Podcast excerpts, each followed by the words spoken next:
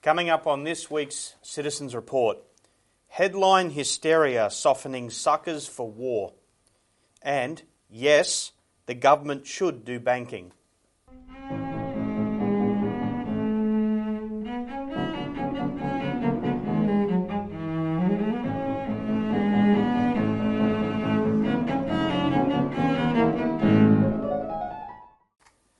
Welcome to the show. It's the 9th of March 2023. I'm Glen Isherwood and I'm joined today by Citizens Party researcher and writer Richard Bardon. Welcome, Richard. Thanks, Glenn.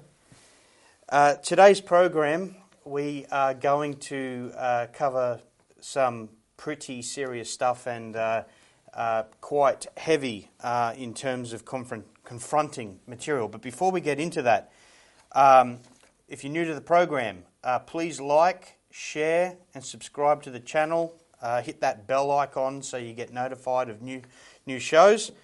Uh, for those who like the ideas presented on this show, um, donate. Uh, we ask everyone to support the campaigns. Go onto our website, uh, look for the donate button at the top to support our efforts. And finally, if you want more details on the show's uh, topics today, uh, go online and uh, hover around the website for a little. You'll get uh, an offer for a free copy of this. The Australian Alert Service, the flagship magazine of the Australian Citizens Party. This is where you get all the, the details. The, um, everything we cover on the show is in more depth there. But, uh, Richard, um, on this program, we usually start our theme on banking. The, the, the first headline or the subject is banking However, we're going to have to flip it today because uh, uh, the media has gone so feral and, and, and uh, the hysterical this week, um, gunning for war. Um, on the front page of the Sydney Morning Herald and The Age, we had headlines such as Red Alert, War Risk Exposed, and Australia must prepare for threat of China war. Uh, and uh, we want to get into what's behind this, um, but it's uh, one of those things that uh, is coming uh, at the 20th anniversary of the war in Iraq, uh, coming up very soon. And back then in, in 2003, the Citizens Party, then CEC, uh, fought heavily to expose the lies and the agenda behind getting that war started. we documented the forces around the neoconservatives in the United States, uh, people like uh, Wolfowitz, Donald Rumsfeld, Richard Perle, you know, John Bolton, Dick Cheney, and George Bush.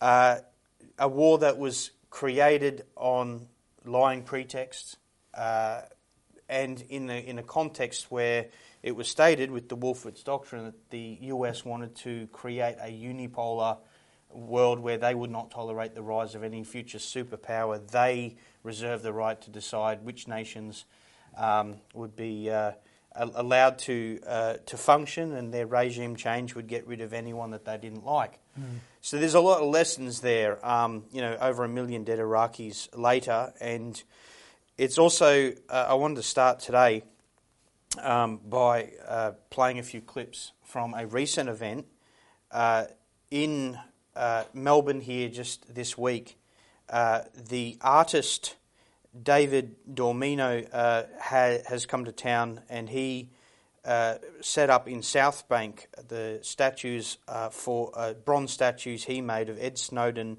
Julian Assange, and Chelsea Manning.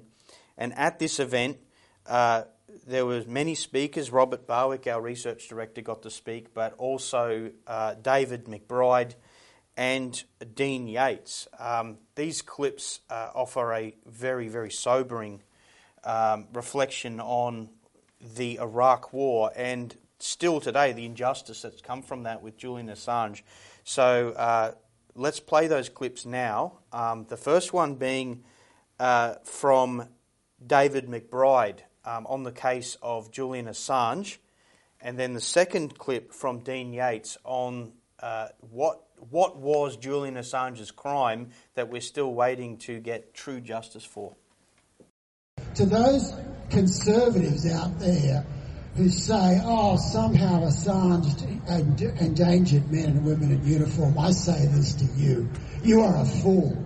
You're an absolute fool because so many good people in uniform were killed by George Bush, John Howard, and Tony Blair and that idiot Cheney. They killed good soldiers. They killed a million people with brown skin who, and I hate to say it, they matter just as much. We need to put Tony Blair on trial. John Howard is not a hero. He's remembered well, but if you look back on his legacy, I'm afraid to say he's a villain. He killed a lot of people, lied, and he sold this country. He started the sale, which we're still paying off, of Australia to America. And there is no Australia in foreign policy anymore. I was the Reuters bureau chief in Iraq when an Apache gunship with the call sign Crazy Horse 18 killed 12 men in Baghdad on July 12, 2007. Two of those men were Reuters photographer Namir Noor-Eldeen and Reuters driver Saeed Chum. My staff killed on my watch. Nearly three years later, on April 5, 2010, Julian Assange published video of that attack. The classified footage had been sent to WikiLeaks by US military whistleblower Chelsea Manning. Julian called the video collateral murder. It shocked millions of people around the world. Collateral murder connects me to Julian Assange and Chelsea Manning by an invisible thread. Namir and Saeed would have been forgotten statistics of that Iraq war if not for them. That tape, the most controversial in the history of war, will keep the names of my dead colleagues alive forever. But rather than celebrated for his journalistic and publishing achievements, Julian is a much maligned figure. So, Richard, what you see there is a clear example of where true justice would be going after the real liars and the real, mm. real war criminals. To, to this day, they are pursuing the whistleblower. Mm. That's the first time I uh, realised that Dean Yates was an Australian that was the head of Reuters. Uh, and he, you know, he is, is one of these people who's coming out saying, you know, where's our government on this? Mm. Yeah, no, because now and then, you know, uh, the last 40, more than 40, probably 50 years, just they just, uh, by and large, just toe the line. You know, if the Americans say we're going to, it used to be the British, and then it was the Americans. They say we're going to, they're going to war, therefore we're at war. Mm. You know, and we're the only lackey, sorry, ally that's that does that at just every opportunity, just rushes into it. Even the British and the Canadians mm. have sat, you know, they sat out Vietnam. Um, we didn't straight in. Mm. Well, there is a theme of this show that uh, we'll come back to on that uh, around the question of colonisation. Um, but I also want to plug right now for those uh, in the Melbourne and surrounding region that on the 18th of March coming up, which is a Saturday, there will be a 20th anniversary of the Iraq War uh, protest uh, taking place, a rally, a call for peace, truth, not war. And two guests that we've had on our program, The Citizens Insight, will be speakers at that rally. Uh, the former ambassador and diplomat John Lander, and also the war crimes whistleblower David McBride, who you just saw. Uh, if you're in the Melbourne area, get along to that rally. It's 1 pm on Saturday, the 18th, uh, not too far away, at the State Library. Um, so, this frightening dynamic, uh, Richard, we uh, we're seeing forces right now, as exemplified by these uh, headlines in the Sydney Morning Herald and the Age, are gunning for war with China, our biggest trading partner. Mm. Um, there's two issues on this I want to cover today. First of all, who's behind these um, maniacal headlines? And secondly, um, you've written an article in this week's Australian Alert Service uh, documenting a case of an Australian citizen uh, who, uh, his name is Daniel Duggan, who is suffering the same kind of treatment, vindictive and brutal treatment of the Australian authorities um, that Julian Assange is currently suffering in Britain. Two Australian citizens, one on our own soil, that is uh, currently uh, the subject of uh, an attempt by the United States to extradite. Um, we'll get into that case in a second. But the, uh, tell us, uh, first of all, uh, who are the forces behind these uh, headlines in the, um, in the papers this week? Right, so the, the Sydney Morning Herald and the Age, the, the Nine Network, former Fairfax papers, they're they're presenting this like, you know, these guys, you know, as though they had some evidence that China's about to attack us. They're seriously talking about, you know, Chinese invasions of this, that, and the other, and you know, pretending like, you know, you can see the graphic there. Excuse me, the, you know, the fighter jets coming from the big sinister red China, right, on the map. Um, but what they, they've created this story. They've made this up. They've pulled together this team of so-called experts mm-hmm. to to sound this alarm about China, but it's all the same idiots who have been completely wrong about everything um, for, in some cases, over 20 years. Mm-hmm. Um, you know, we can go through some of the characters involved, but um, you know, they this is this is the media making that as uh, as Caitlin Johnstone, um, the Melbourne writer, independent writer, who um, uh, we've run one of her articles in this week's um, alert service, but she says them that they are manufacturing the consent for a war with China, just like they did with Iraq 20 years ago, mm-hmm. 20 years ago this month. Yeah.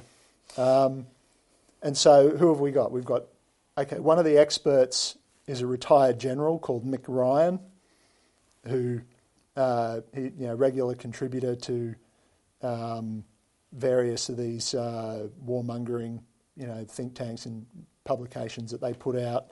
Mm-hmm. Um, and uh, someone who's frequently comes out with complete nonsense on Twitter and gets challenged by other former military guys who actually know what they're talking about. How he ever got promoted to a general is beyond me, but then I'm told that they're mostly political appointments. Um, but the main, the main one. Uh, Can we just step back a second? So Mick Ryan um, is one of these panelists of five one of these that have been uh, assembled for this that have become the uh, case for this article. But the let's just talk a, a, minute, take a minute to talk about Peter Hartcher. Oh yeah, well, the journalist who is uh, his the guy who's convened all of this and yes. is the lead writer. Because without Peter Hartcher, this whole story wouldn't be run. Mm. Um, who is Peter Hartcher? He's a political and international editor for the SMH, and the, probably just about the biggest anti-China warmonger in the Australian media today, as an individual um, and closely tied in, surprise, with this thing called the Australian American Leadership Dialogue, where you know you want to talk about foreign interference. Mm-hmm. The this this thing um, they they bring over Australian you know up and coming politicians, journalists, you know public figures, and and wine and dine them and and you know offer them all these inside information and and uh, you know indoctrination program, basically. Mm-hmm. And the the guy who founded that, um, a fellow called uh, Phil Scanlon, um, well, he was uh, he has a connection to Channel Nine that owns the Fairfax papers because um, his uh, he was uh, closely associated with uh, he worked for Peter Costello's father-in-law. Mm-hmm. Um, uh, uh, and then, uh, of course, Peter Costello, you know, works. He's he's the chairman of Channel Nine now. he's got a lifelong, almost a lifelong association with this guy. Um, and so, uh, yeah, and Hartcher uh, is the, you know, he's the point man for all of this lunatic uh, China bashing in the in the nine papers. Well, what you said about the uh, manufacturing consent, uh, again, back on the Iraq War, without the role of Murdoch and his media empire in the United States and Australia, there wouldn't have been the softening of the population with the you know the constant barrage of mm. lies about weapons of mass destruction, which has all been proven and shown. But he he ran the um, the operation to convince so many Americans that you know, this was, you know, for freedom and democracy and, and mm. for liberating Iraq and so on. Yeah. So this is a bit a, a repeat playbook. Um, so Peter Hartcher very uh, connected in to the top levels of this warmongering crowd at the in the Murdoch Fairfax media. It's interesting you mentioned the Australian leadership dialogue because uh, as one reaction to these stories that are run in the SMH and the Age was uh, the uh, reaction from Paul Keating, former Prime Minister, who's also criticised the Australian American leadership dialogue is when Australians go over to America, they drink the Kool Aid and they come mm. back um, almost brainwashed into all things American yeah, and, and lose all sense of independent thought. Yeah, he's uh, lately taken to calling them the Austral Americans. Right. but yeah, he said a few years ago, it's like they, it, the, the, alliance with the Americans has become this sort of a. He said that it's treated as a sacrament. Mm. You know, it's it's become an end in itself that that any that that is you know any means are justified if, as long as it maintains the alliance. So what do we need it for? Well, it strikes me as interesting that a, a number of former prime ministers have criticised how blindly we followed the United States. Most notably was the late Malcolm Fraser mm. with his book Dangerous Allies. You've got Paul Keating. You have had Kevin Rudd to an extent mm. say that you know we can't sleepwalk into a war with China. We need to to make a better effort on diplomacy. Uh, uh, this th- there's a recognition of former prime ministers speaking out. Uh, we put down the challenge and uh, to Albanese. Why are you waiting to be a former prime minister yeah. to go back to you know actually growing a pair and taking on this uh, this uh, ideology? Yeah, yeah. If you if you're watching this, Mr. Albanese, not that that's going to happen, but you know, don't don't be a former prime minister regretting what you've done, presuming we live that long. Mm you know, because if they get a nuclear war started, well, that's it. But um, anything short of that, you know. Well, it's very alarming what you'll cover in a second on our second part of this um, with the uh, with the case of um, uh, Daniel Duggan um, because it's exemplary of what everything wrong that Mark Dreyfus and Albanese is doing at the moment. But just on Paul Keating's quote, um, he was uh, quoted in comment on these articles uh, by Peter Hartcher. I believe, he said, I believe that this is unparalleled in modern Australian journalism. Uh, and he he goes on to say that the illegitimacy of the publication is manifest even to a moderately informed reader. The management and board of Nine Group will have much to answer for should it allow further publication of this wantonly biased inflammatory material. Uh, and he you know, criticised this panel um, as having no actual substantial uh, amount of um, real in-depth knowledge no, of China. No knowledge internally. of China, um, especially its its um, policies on on things relating to war. You hmm. know what it will and won't go to war over, and that's you know the other thing about this expert panel is the main guy on it. The guy who's quoted the most is Peter Jennings, the the head of ASPI for 10 years, the Australian Strategic Policy Institute, that is paid, literally takes commissions from the, you know, its, its core funding comes from the Australian Defence Department, Australian, you know, your and my and all our viewers' taxpayer money. But uh, other than that, it takes commissions from Lockheed Martin, um, Raytheon, Thales, you know, uh, uh, Boeing, and the US British, Japanese, Dutch, and other Western aligned, you know, US aligned NATO governments mm. to write warmongering trash about China. This is the guy who kept insisting that China hacked the census for weeks in 2016. For, for a couple of, you know, went on with it for a couple of weeks after the the Bureau of Statistics had said actually no, it was just a mechanical fault and nobody hacked us at all. Mm. You know, and the intelligence agency. And the intelligence agency. Yeah, no, there's nothing. There's, there's, nothing, nothing there. There's nothing there. There was, and but to this day, you still see in newspapers, oh, and something mm. a Chinese cyber attack on the on the census that never yeah. happened. That's who this guy is. Mm. He said he's saying now we'll be at war in three years. Well, three four years ago he said we'd be at war in in three months. Right. So so three months, three years, whatever. You know. Um, uh, so these are not these are not people to be taken seriously. So, so we mentioned before Mick Ryan. Uh, he's a member of this, uh, a professor professor of the Centre for Strategic and International Studies. Again, like ASPI, they have international funding coming from Raytheon, Boeing, mm. Lockheed Martin, Northrop Grumman, the U.S. government. Yeah, so it's a um, it's a Washington think tank, but it's I note uh, on ASPI that a former Australian diplomat, uh, Bruce Haigh, called it the propaganda arm of the CIA and the US government in, in Australia. Australia. Uh, foreign interference, anybody.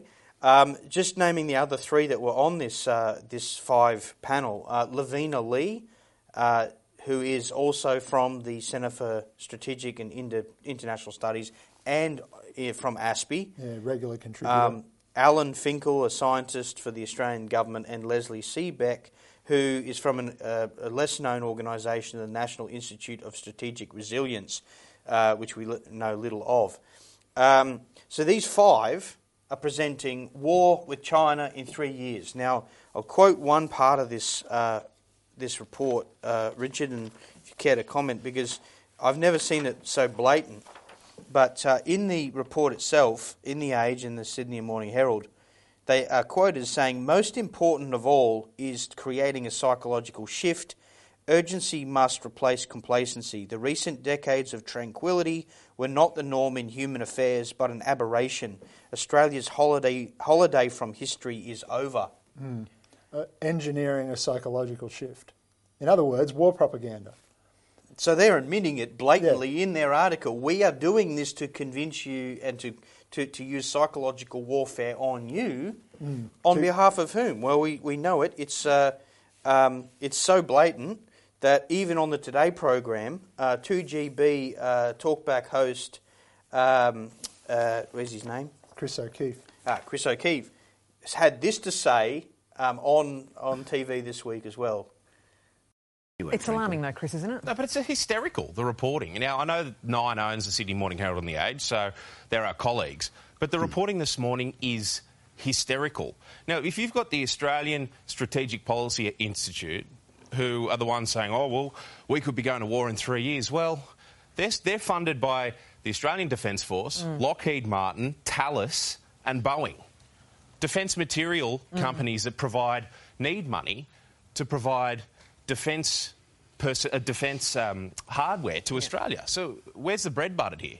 And I just think that it does Australia no good having discussions like, about going to war in three years. It's hysterical. It is over the top. And the CIA, the chief of the CIA, said, "Well, President Xi actually has said, well, get your army prepared to." Invade Taiwan by 2027. Mm. However, they're thinking to themselves, well, maybe we can't do it. In that same article, it says that President Xi is now considering whether or not it's an achievable outcome, invading Taiwan. None of that's in the newspaper. Mm. But we're talking about going to war in three years. It- oh, How is that good when someone wakes up in the morning and says, oh, no? Everybody knows China's a, a threat, a strategic threat, but going to war in three years, talk about scaring the pants off people for no reason. I mean, it does seem a bit unrealistic. I guess the main point of it is that we aren't prepared. We don't have. we Yeah, don't but prepared for what? Well, we don't have any of the defence Prepared for what? necessary. Is this going to be Kokoda Mark II? Is that what we're talking about? No, no one can. No one can explain to me what we're supposed to be prepared for. Mm. I mean, Have I guess how big Australia is? You know how hard it'd be to attack. There's a lot of people in China. What are we supposed to do? Guys, Do you reckon they're guys, gonna- guys, the guys. Armada's going to show up in Darwin? Please, come on. Can we just settle down a bit and have a, an adult conversation about this? Okay, listen, just um, Field Marshal Chris and uh, you know Admiral Admiral Sarah. Just, I, I think there was a something Chris said. Like, I'm not going to wake up this morning and start saying Australians should be, you know, gigantically alarmed. It's, it's not. We've got to work with China, but we've always have to maintain our own national security and our own defence interests. I tell you what, I think people want to hear this morning uh, is the government uh, doing everything we can in defence and national security? Yes. Are we also trying to maintain uh, constructive bilateral relations with China? Yes. We'll engage where we can, but we'll always we'll disagree where we must. I, I don't think the speculation about all the other stuff's really going to take us too far, is it? Do you think it's hysterical, Bill? Oh, listen, I um, I certainly don't think it's helpful to speculate about you know the dramatic headlines in the paper. I don't see where that gets us, frankly. Well said. Well said. Oh, wow. Agreement. I like Yeah. it. Let's have more All of right. it. All right, Bill, Chris, thanks so much for your time today. So there, so Channel Nine can say can see blatantly that this is Yeah. hysterics. Uh, Yeah, Channel 9, whose company publishes those newspapers, as he acknowledges um, in that clip. But, you know, come on. Um, Yep. So that, uh, Richard, um, if if you're buying into this stuff, viewers, uh, I have to say, please reflect. The military-industrial complex wants you to be uh, afraid of China, thinking of an, a, uh, an invasion next Tuesday. Uh, who's funding this psychological warfare. They admit it, and if you follow the chain, it goes back to the US military industrial complex. For the be- benefit of newer viewers, Richard, what is the military industrial complex? So this is what the uh, World War II general and then President, American President um, Dwight Eisenhower warned about in his farewell speech way back in the 50s. He said, you know, we must be on guard against uh, the acquisition of unwarranted power by a military-industrial complex. Uh, uh, you know, all the war industries that weren't turned back to peaceful purposes. Instead, they decided, well, we just need more wars so we can sell more military equipment. We, and they lobby, bribe politicians, you know, campaign funding, all the rest of it. They, uh, and they hire propagandists like this to drum up fear, drum up support for war, so that uh, you know they get to sell more stuff. They get to, to Raytheon gets to make more four hundred thousand dollar missiles to shoot down Chinese weather balloons, like what happened the other week. You know, U.S. dollars. That's like six hundred of ours. Um, and so that's what it is. It's this permanent war machine that profits from human misery, including the, you know, if you're in Australian, if, if you're in Australia right now and you're struggling to make ends meet, this is part of the reason why, because these, because you know, all these billions of dollars that we that we supposedly have to spend on junk military equipment from these guys to defend against a China threat that doesn't exist. Mm. Well, um, and when that's called out, um, we can see the vicious side of this. Um, coming to your article now um, on uh, in this week's Australian Alert Service, if you ha- uh, haven't yet got a free copy, go to the website and um, you can get one there. Um, details on screen. Uh, Richard, you wrote an article this week called Albanese Government Tortures Australian Citizens to Please Washington. So, on the theme of Julian Assange you heard about before, um, this relates to a case of Daniel Duggan. Uh, tell me about, you know, top, from the top down, um, who is Daniel Duggan and why is this important to note? Okay, so this is a guy who he, he's, a, he's a former American citizen, naturalised Australian. he was a United States Marine Corps fighter pilot um, from the mid to late 80s um, around 2002. He retired, moved to Australia, became a Australian citizen in 2012, renounced his US citizenship. So he's um, not a dual citizen. Um, not that that particularly matters for the case as we'll go through, but just to note it as a fact. Um, so uh, this guy was arrested in uh, October uh, in his hometown of Orange in New South Wales, um, up in the hills. Nice place for those who don't know it. Um, but uh, on a sealed indictment, on a, uh, an extradition request from the United States, um, or a, a provisional request, they hadn't actually made the charges known. They just said, hey, can you arrest this guy so we can charge him with something? So, of course, they did. The federal police arrest him, throw him in the clink, um, goes to court the same day, which means you know it's all prearranged. Um, gets put in a maximum security prison as a high risk, you know, as a security risk to the to the to the the jailers and the other inmates, which is completely ridiculous. The man's never. Mind you, yeah, you, this guy has never had a criminal offence has or, no criminal or charging record, record offence no, at nothing, all. Nothing, nothing ever. Nothing Um, ever, and he's put straight into maximum security the same day, or Um, roughly. or shortly thereafter, he goes to court and then gets he's um, as uh, as of the other day, the last report I saw, he was in Silverwater, but he's going to be transferred to the Supermax in Goulburn, the the maximum security jail in Australia, where they put all of the um, irredeemable, you know, unrepentant mass murderers, terrorists, and all of that sort of thing and pedophiles. pedophiles, serial killers. You know, they're, they're, um, they've thrown, they're throwing him in with those guys when he hasn't even been convicted of anything. So it, um, when they unsealed the indictment, Which is like what happens has happened to Julian Assange, who's still sitting in Belmarsh prison Yeah, in the. UK. Yeah. Their supermax prison, uh, Yeah, exactly under same thing. squalid conditions with health problems in the works. yeah, Um, there's So- an element in your article where you talk about how this is deliberate um, to break down the psychology. Yeah. Uh, to at a time when you know he is supposed to be, you know, given presumed innocent until proven guilty, afforded the ability to present a defence Yeah, or yeah. or to consult with his lawyers.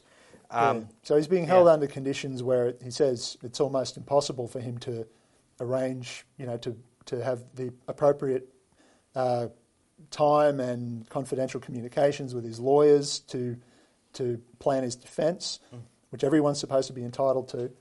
Um, doesn't get to see his family. They, you know, they're, an eight-hour return trip. Like Orange is four hours up in the hills um, from Sydney um, on a good day, and uh, denied proper treatment for a prostate condition. Uh, it's a benign condition, but still very you know uncomfortable sort of a thing to have to deal with. The guy's in his fifties, you know.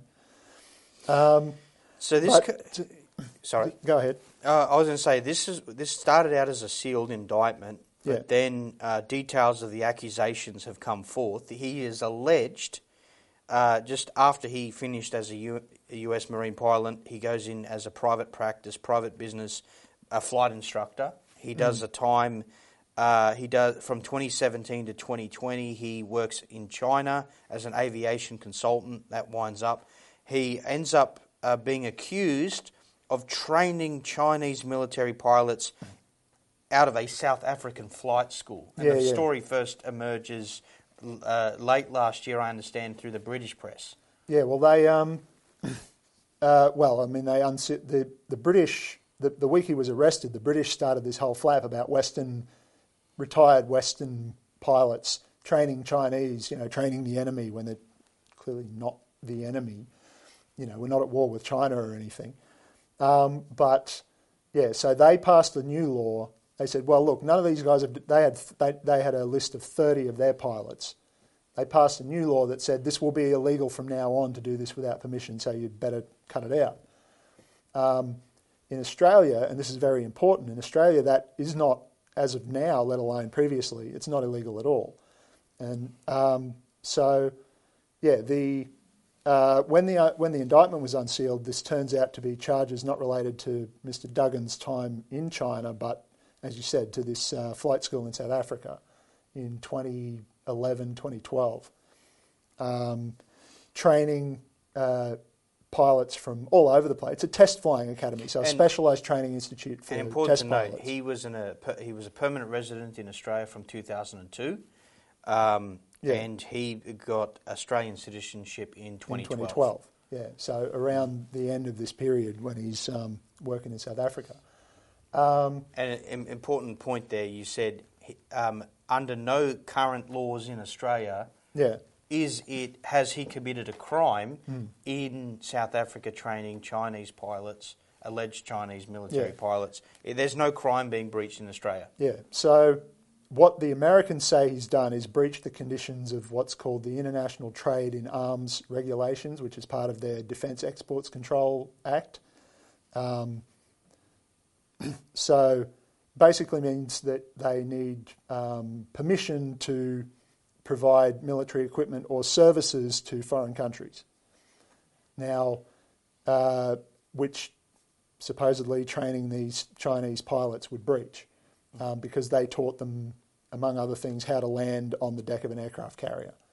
Um, now, Mr. Duggan and his lawyers say that he actually didn't breach that rule, but in either case, it doesn't matter for Australia's purposes because Australia's extradition treaty with the United States, which we signed back in the 80s, it's limited by a, principle called dual criminality, where uh, unless what the person is accused of is a crime in both countries, you don't get extradited. You can't be extradited. And so there's a related charge of money laundering that seems to be what they've hung this all on.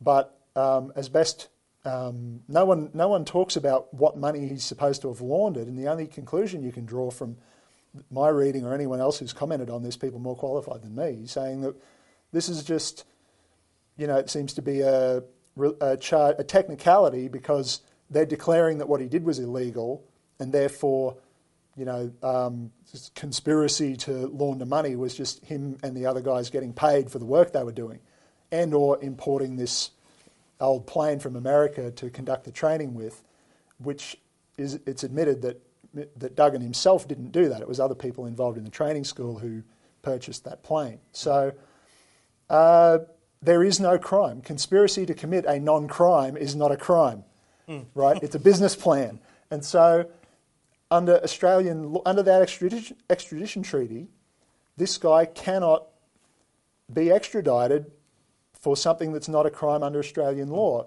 In the meantime, what is Australian law, because it's international conventions that we've signed on to, is the International Conventions on Human Rights, um, including potentially the, um, the uh, provisions on torture, because psychological torture is included in that, which this guy's being subjected to at the behest of the Americans by this spineless government that won't stand up for the rights of Australian citizens, even here, let alone abroad, like Julian Assange. Well, that's that's an important point. So I want, did want to ask that question. What has the Australian government done in this case with Daniel Duggan since you know the, the first request for charges? You said before he was put in Supermax prison, Yeah, a two by four cell.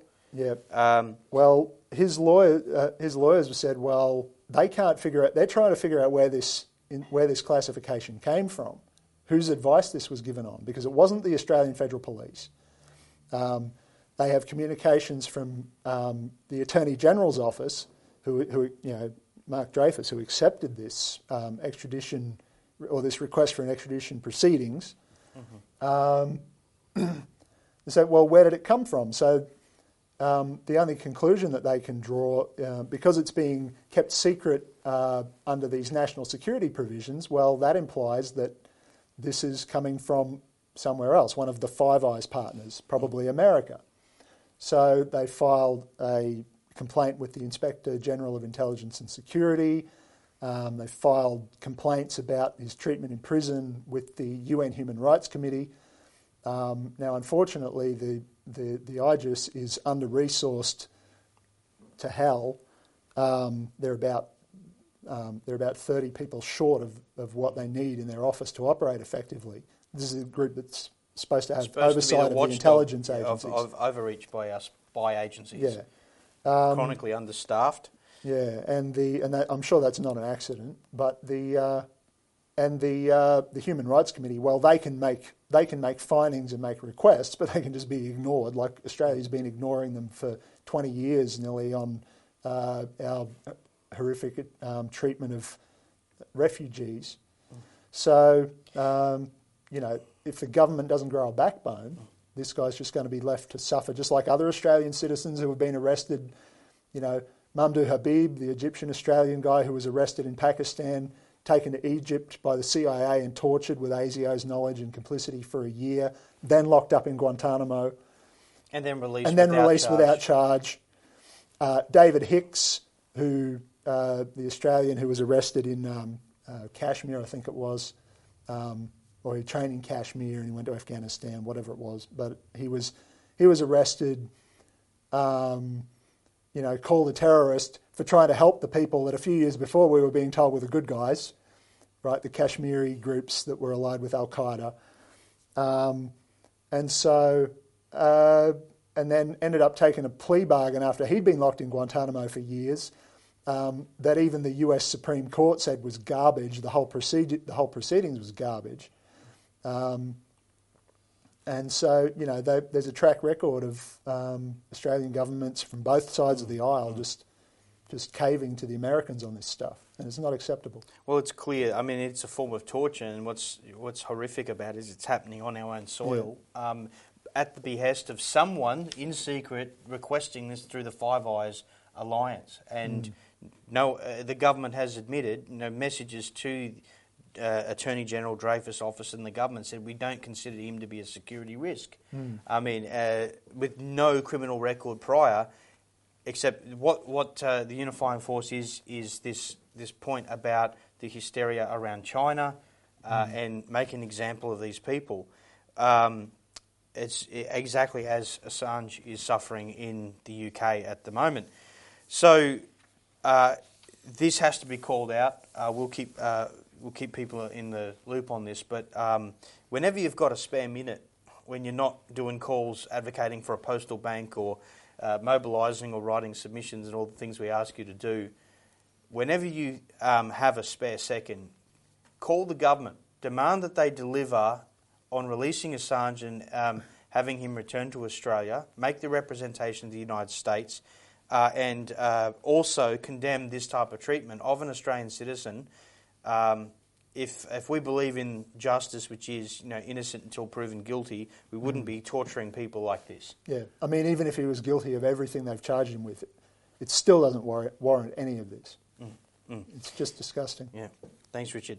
So, uh, moving on uh, to our second subject, and uh, again, you know, exemplary of the problem in Australia's economy is a certain form of colonisation. We've seen it with the Five Eyes and the military moving in, infesting our media, creating hysteria about China, uh, and then you have the uh, the inter uh, the interoperable and interchangeable forces of our, uh, Australia's military with the US military B-52s in Darwin. Uh, this sense that anything the Americans want to, to drag us into their geopolitical games, we, uh, we have a government that accepts it. How is that not other than colonisation, which we, we we've been used to reading about in the history books? We, you know, w- you know, white Europeans colonised Australia, uh, took over the place. Uh, you know, various empires uh, colonised South America, and we always learn about this as being previous centuries. But it's happening in our back, backyard right now. Um, there's another element to that colonisation, which of course is, is, is critical. We always talk about here is, is the question of banking. So, second subject today is yes, the government should be should do banking, uh, uh, and that obviously alludes to the fact that years ago Joe Hockey and others uh, re- keep repeating this mantra. We had it in Parliament the other day when Robbie and I were there, uh, from David Littleproud, basically saying, "No, we can't go back to a system where governments are involved in banking." Yep. Yeah, that was Joe Hockey, 2014. If there's one thing we've learned, Mr. Speaker, it's that governments should not be involved in banking. And uh, ironically, so so soon after the global financial crisis brought about by the uh, end of certain regulations and um, uh, by the private banks completely destroying the world economy.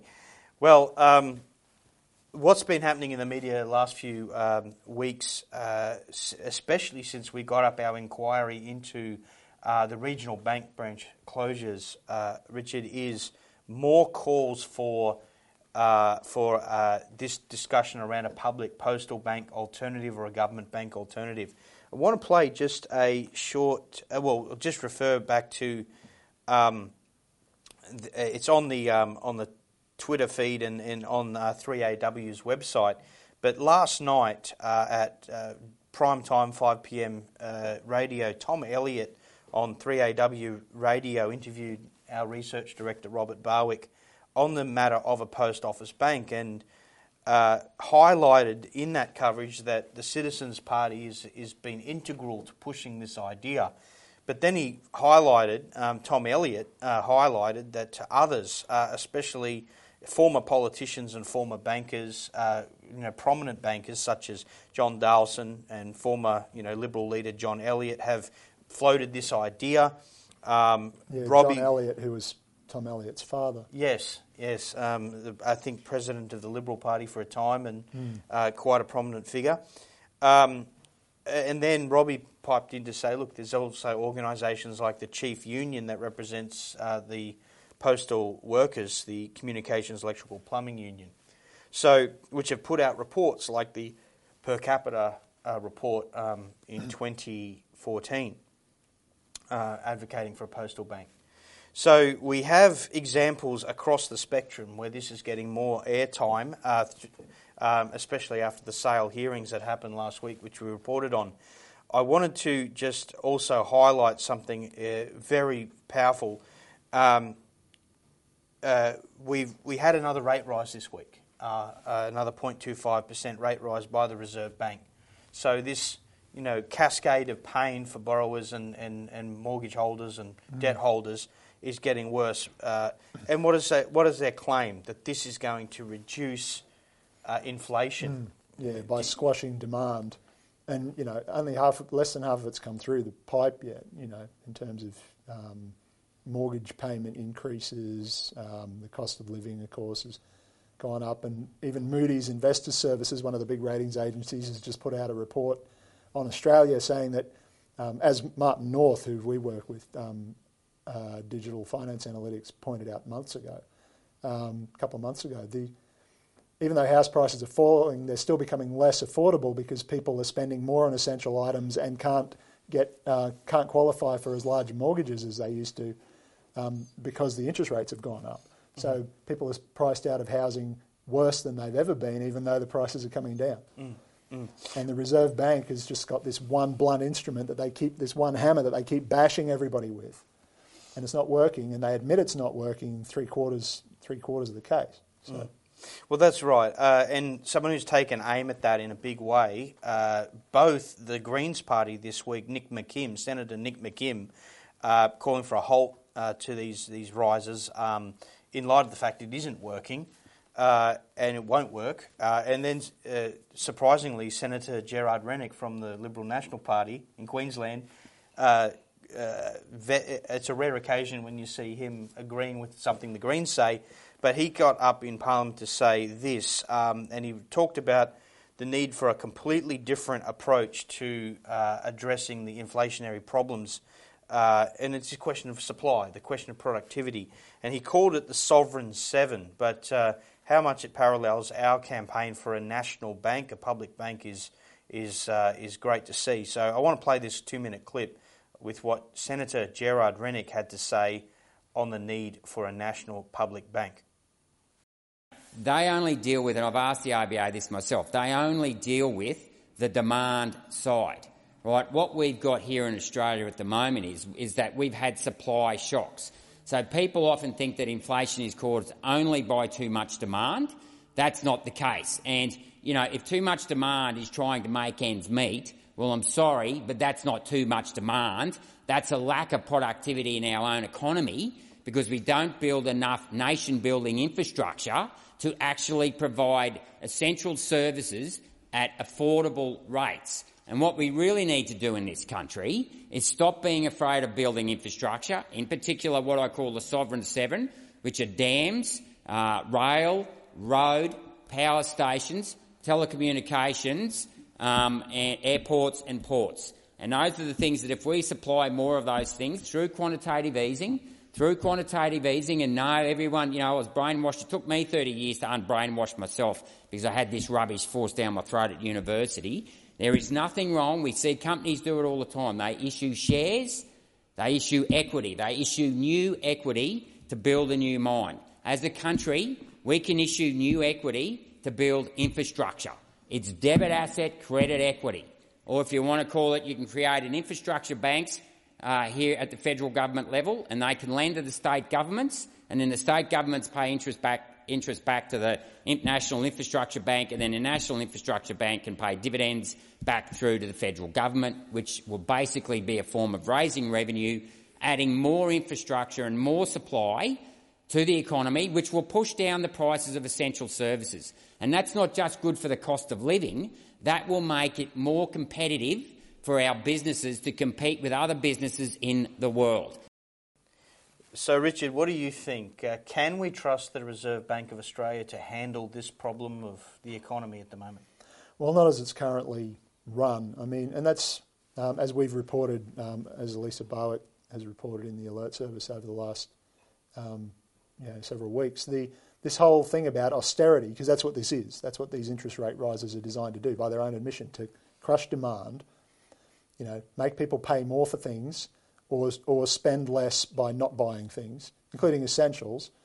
Um, this is, it's not the only tool available to them, but it's the only one that they've convinced themselves they're allowed to use. And that goes for the government as well as the Reserve Bank. And this all comes down from the, uh, you know, even World War One era, but through the interwar period, um, this thing called the Bank for International Settlements that we've talked about on this show before. The, the central bank of central banks, who it's actually a script written by the banks, uh, by the City of London and the, the Bank of England. But they set up this thing as this supposedly impartial arbiter of war reparations and debt settlements and things like that, mm. um, which uh, was supposed to get shut down after the Second World War because it was helping the Nazis. Half of its board, original board were Nazis. Um, but here it is still today, and that's that's largely what's, uh, as I say, writing the script for the, these austerity policies around the world. These neoliberal, as they call it, ideas that um, you know that governments have to be hands off, and that and that uh, the private sector has to do everything, and the government should just smooth the way. Well, there's a, like a there's a collective amnesia amongst policymakers and politicians today. They they talk about government having no role in banking as though this has been a um, uh, you know some kind of sacrament or Yeah, yeah, like uh, it was like it was handed to Moses on a tablet. Yeah, and, and what's interesting is if, if we were to, to move ourselves into the perspective of previous um, you know generations, I mean Gerard Rennick today wouldn't be uh, far removed from any of the policies that were advocated by uh, previous generations, like Ben Chifley, like John Curtin, um, or in the US example, Abraham Lincoln or Alexander Hamilton. or Franklin Roosevelt. Yeah, and Elisa, in her series of, of, of uh, uh, reports in the Australian Alert Service, has shown that this was adopted by Germany and other protectionist nations in, in previous centuries to build up a sovereign capability. Yeah, every country, including Australia, that's ever gone ahead has done it that way, not the way that we're doing things now. And, you know, as far as governments not being involved in banking, well, for most of our history as a, as a, you know, the Federation, the Commonwealth of Australia, we had a public bank from 1912 up until they privatised it in the 90s. You know, over 80 years worth of governments being involved in banking, and it worked.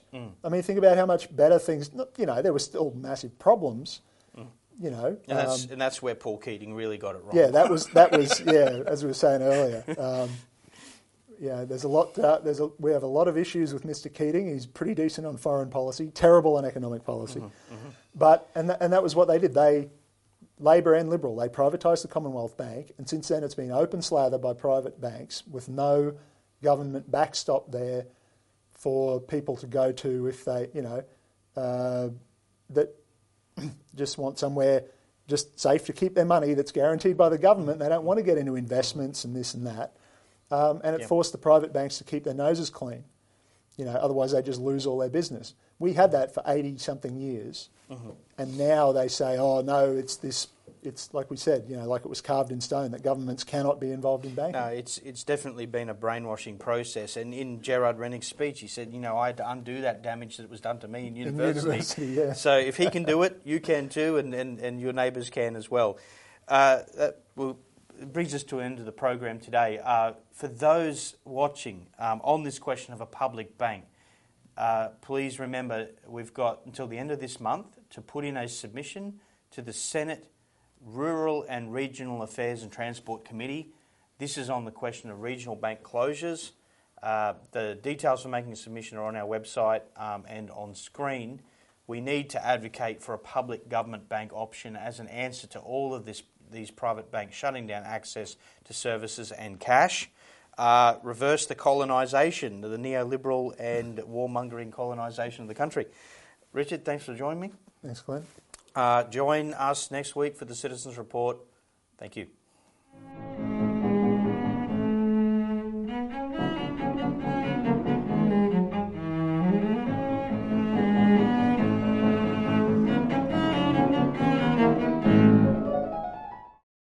Authorised by Robert Barwick, Citizens Party, Melbourne.